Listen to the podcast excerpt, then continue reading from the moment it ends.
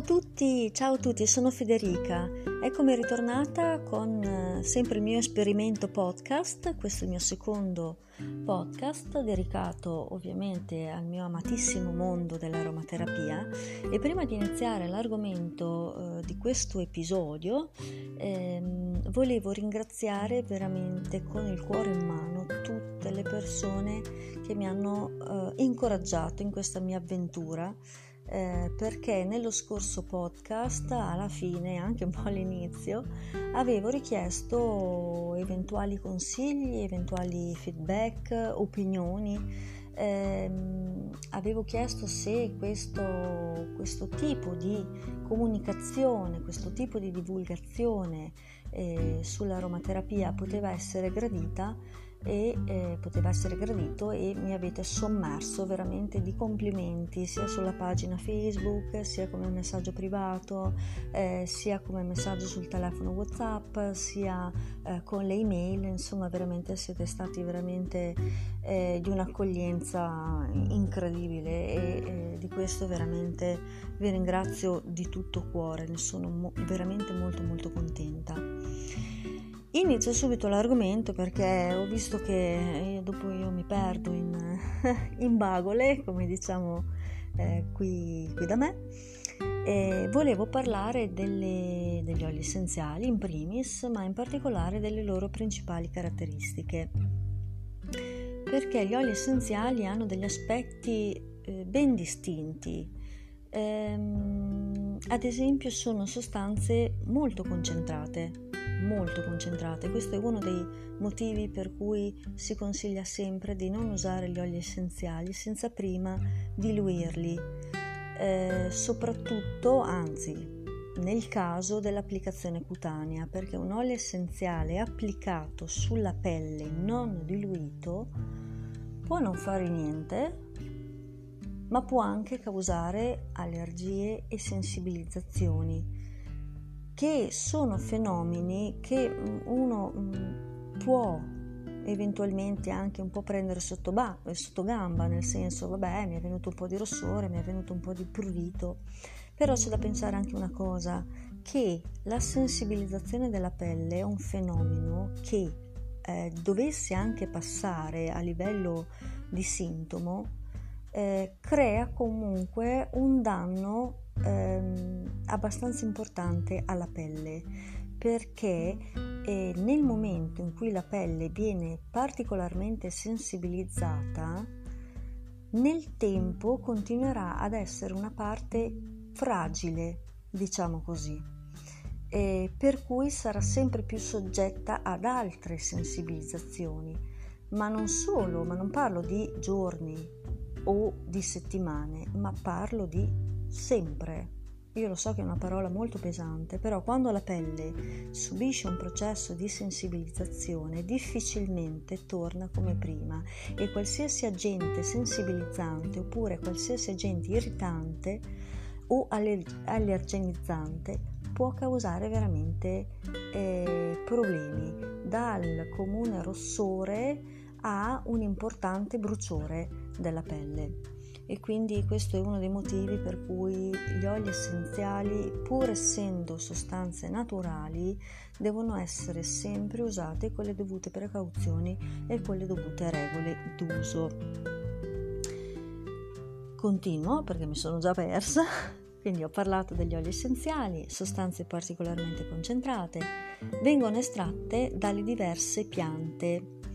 ma non solo, anche dalle diverse parti delle piante. Ad esempio, l'olio essenziale di lavanda viene estratto dalle sommità fiorite. Gli oli essenziali agrumati, come ad esempio quello di limone o quello di arancio dolce, eh, vengono estratti dalle scorze dei frutti. Quello di cannella, ad esempio, viene estratto dalla corteccia, quello di camomilla dai fiori e così via. Perché mm, vengono estratti estratti, gli oli essenziali diversi vengono estratti da parti diverse delle piante, perché per la loro estrazione vengono usate quelle parti che contengono la maggior quantità di olio essenziale, per cui la resa è sicuramente maggiore.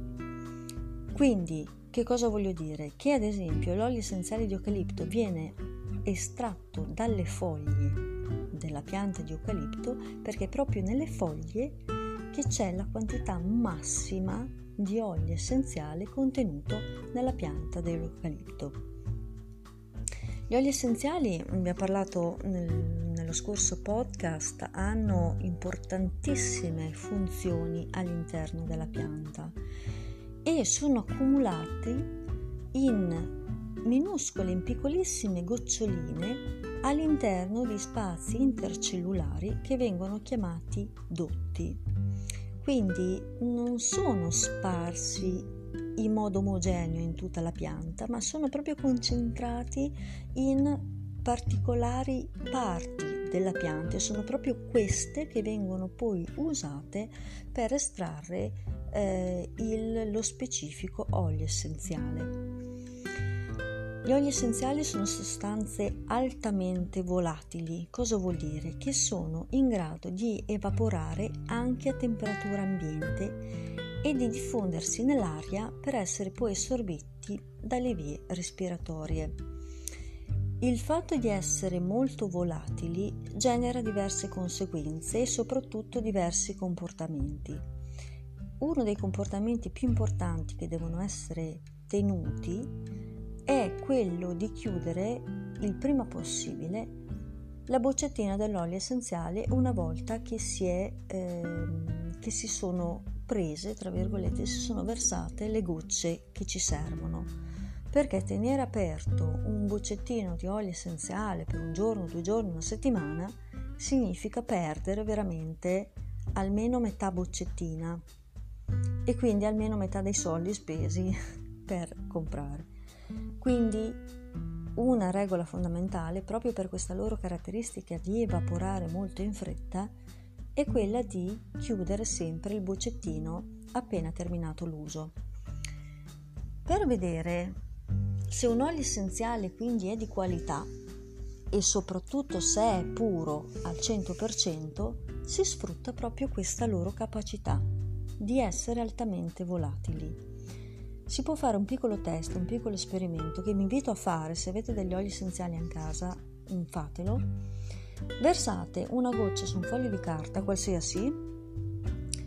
e aspettate che si asciughi, tendenzialmente 24 ore, però già 12 possono bastare, dipende ovviamente dall'olio essenziale. E aspettate quindi che si asciughi. Quello che dovete notare in primis è quando versate la goccia di olio essenziale, la goccia si deve spandere immediatamente sul foglio. Successivamente, dopo 24 ore, dove avete versato la goccia non ci deve essere, non ci deve essere assolutamente niente, ci deve essere appena magari un piccolo alone, ma non ci deve diciamo rimanere la, eh, la macchia unta tipica ad esempio dell'olio vegetale di, di, quello che avete in casa dell'olio di oliva dell'olio di semi. Sapete che se versate una goccia di uno di questi, di questi oli rimane proprio la patacca unta ecco, e rimane lì rimane anche il foglio unto per, per diverso tempo. L'olio essenziale invece no evaporando immediatamente almeno dopo 12 ore 12-24 ore la macchia deve essere completamente sparita. Questo è anche uno dei motivi per cui chi mi segue sa che ogni tanto eh, consiglio o per profumare la stanza o anche per dormire di versare qualche goccia di olio essenziale magari ai piedi del letto sul lenzuolo. Eh, la prima cosa che mi chiedete è ma si macchierà? No, Dipende anche qui da che tipo di olio essenziale, perché ad esempio un olio essenziale chiaro come quello di lavanda il problema non si pone. Ci sono degli oli essenziali che magari hanno una leggera colorazione, pensate magari anche a quello di mandarino, quello di arancio dolce, che eh, magari un leggero alone giallino lo possono lasciare, ma deve essere veramente molto piccolo, piccolo, piccolo e comunque niente che una, eh, un normale lavaggio non possa togliere. Eh, per cui quando ci tengo a precisare, quando vi consiglio mettete qualche goccia sul cuscino, sul divano o anche eh, che so sulle tende, non abbiate paura perché comunque l'olio essenziale evapora e non lascia quindi tracce e nemmeno macchie. E gli oli essenziali, dicevo, sono generalmente incolori, come dicevo prima, ad esempio gli oli essenziali di lavanda, ma ce ne sono alcuni che presentano delle tipiche colorazioni. Basti pensare all'olio essenziale di camomilla blu, detta proprio blu, perché ha una grossissima quantità di azzulene che conferisce questo colore all'olio essenziale, per cui eh, ha questa tipica colorazione bluastra mm, abbastanza intensa. Quindi ecco questo ad esempio è uno di quegli oli essenziali che faccio un po' fatica a dire mettete una goccia sul lenzuolo se poi è bianco ecco direi proprio di no quindi ci sono poi altre tecniche per eh, usare gli oli essenziali eh, colorati ecco per profumare l'ambiente non solo l'olio essenziale di camomilla, ma ad esempio anche quelli, di, quelli agrumati che ad esempio hanno una colorazione giallina, ma ce ne sono anche diversi. Tendenzialmente comunque sono incolori e hanno anche una consistenza variabile, per cui ci possono essere, anzi ci sono in commercio oli essenziali perfettamente fluidi, sto ancora a scomodare ad esempio gli oli essenziali di lavanda, e ce ne sono invece altri di più densi e viscosi, ad esempio l'olio di olio essenziale di mirra ehm, che è abbastanza denso, è piuttosto denso, è abbastanza denso che si fa fatica addirittura anche a, ehm, a usare il contagocce. Io solitamente stacco il contagocce e magari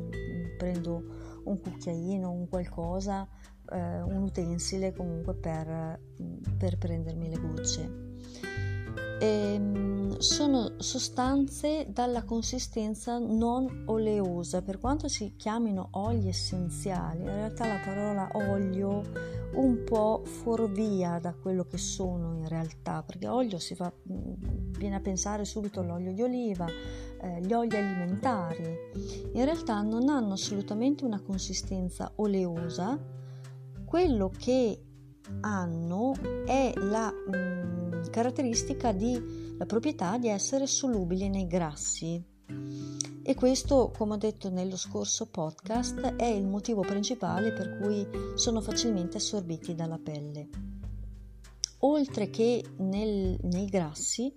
sono solubili anche in altre sostanze, come ad esempio nell'alcol, eh, nell'aceto, negli oli vegetali, i famosi oli vettore,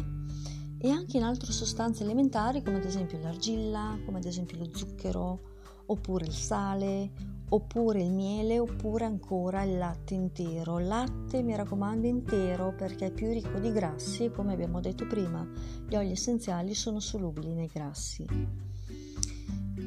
Non sono solubili in acqua, Ecco, forse questa è la motivazione per cui a queste sostanze è stato dato il nome olio, perché si comportano come gli oli, nel senso si separano eh, dall'acqua e quindi se noi versiamo alcune gocce di olio essenziali dentro l'acqua a un certo punto vedremo proprio la stratificazione e gli oli essenziali eh, saranno in superficie. Quello che possono fare però non, non si sciolgono in acqua ma la profumano e la possono anche arricchire eh, con le loro proprietà terapeutiche. Questa è una cosa abbastanza importante, soprattutto per ehm, se vogliamo creare ad esempio degli spray in casa. Eh, magari non ci sarà eh, la miscelazione completa, però una bella agitata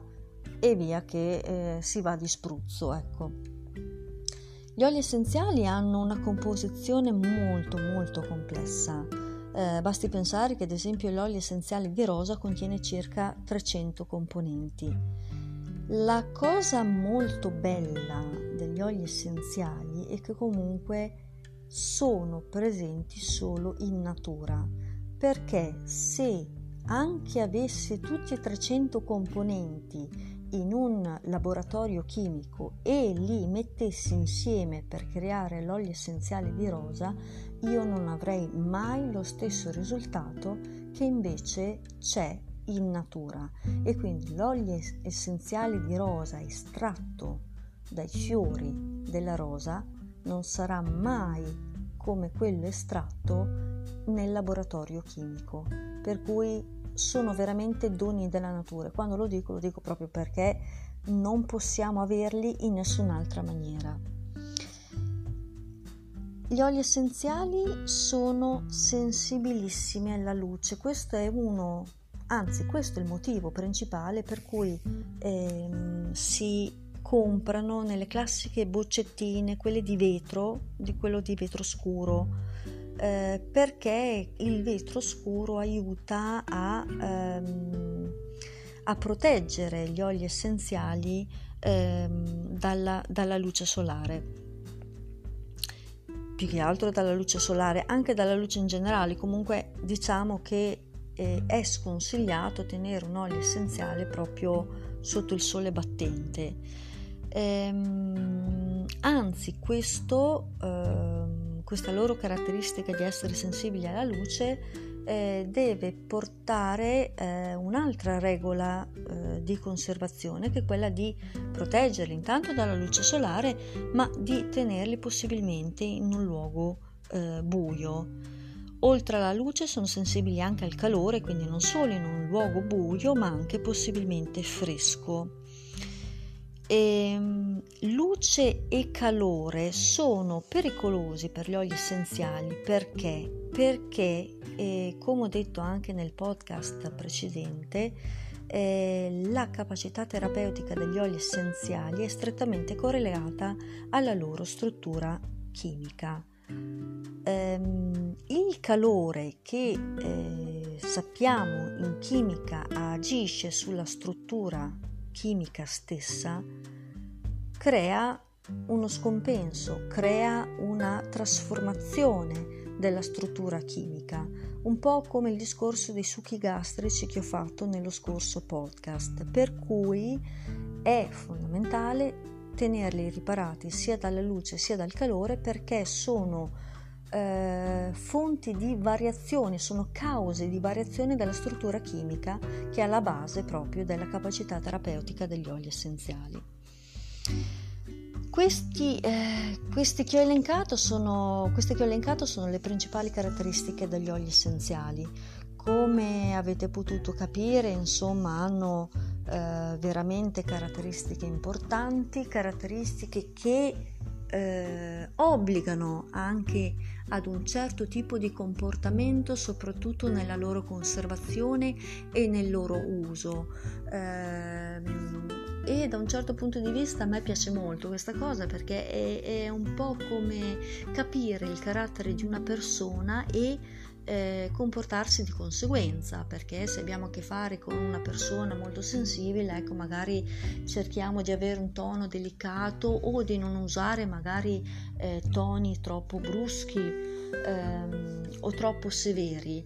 Eh, stessa cosa per gli oli essenziali, anche loro hanno i loro punti di forza ma hanno anche i loro punti deboli, quindi è assolutamente giusto e corretto, ma se non altro anche per noi, per poter continuare a usufruire eh, delle loro fantastiche capacità terapeutiche, quindi eh, per noi fondamentale tenere questo tipo di comportamento. Io ho già visto che ho sforato praticamente i 18 minuti, direi di eh, terminare qui anche perché volevo fare dei piccoli episodi proprio tipo alla cotta e mangiato. Eh, io vi eh, ricordo il mio sito internet www.consiglidiaromaterapiashop.it dove potete trovare le mie sinergie, i miei corsi online, eh, diverse informazioni terapeutiche degli oli essenziali. Eh, per tutti i miei consigli, lo sapete già, la mia pagina Facebook Consigli di aromaterapia per tutti i giorni e per chi mi volesse contattare ho da poco peraltro riattivato eh, la mia email nuovissima peraltro che è federica.consigli di aromaterapia chiocciolagmail.com eh, a cui potete mandare richieste, dubbi, commenti, chiarimenti, anche domande perché nei prossimi podcast sicuramente eh, mi terrò un, un, minutino alla fine ecco, per poter rispondere eventualmente alle vostre domande. Io vi saluto tantissimo, vi ringrazio ancora per il vostro ascolto e sicuramente ci sentiamo alla prossima. Grazie mille, un bacio a tutti.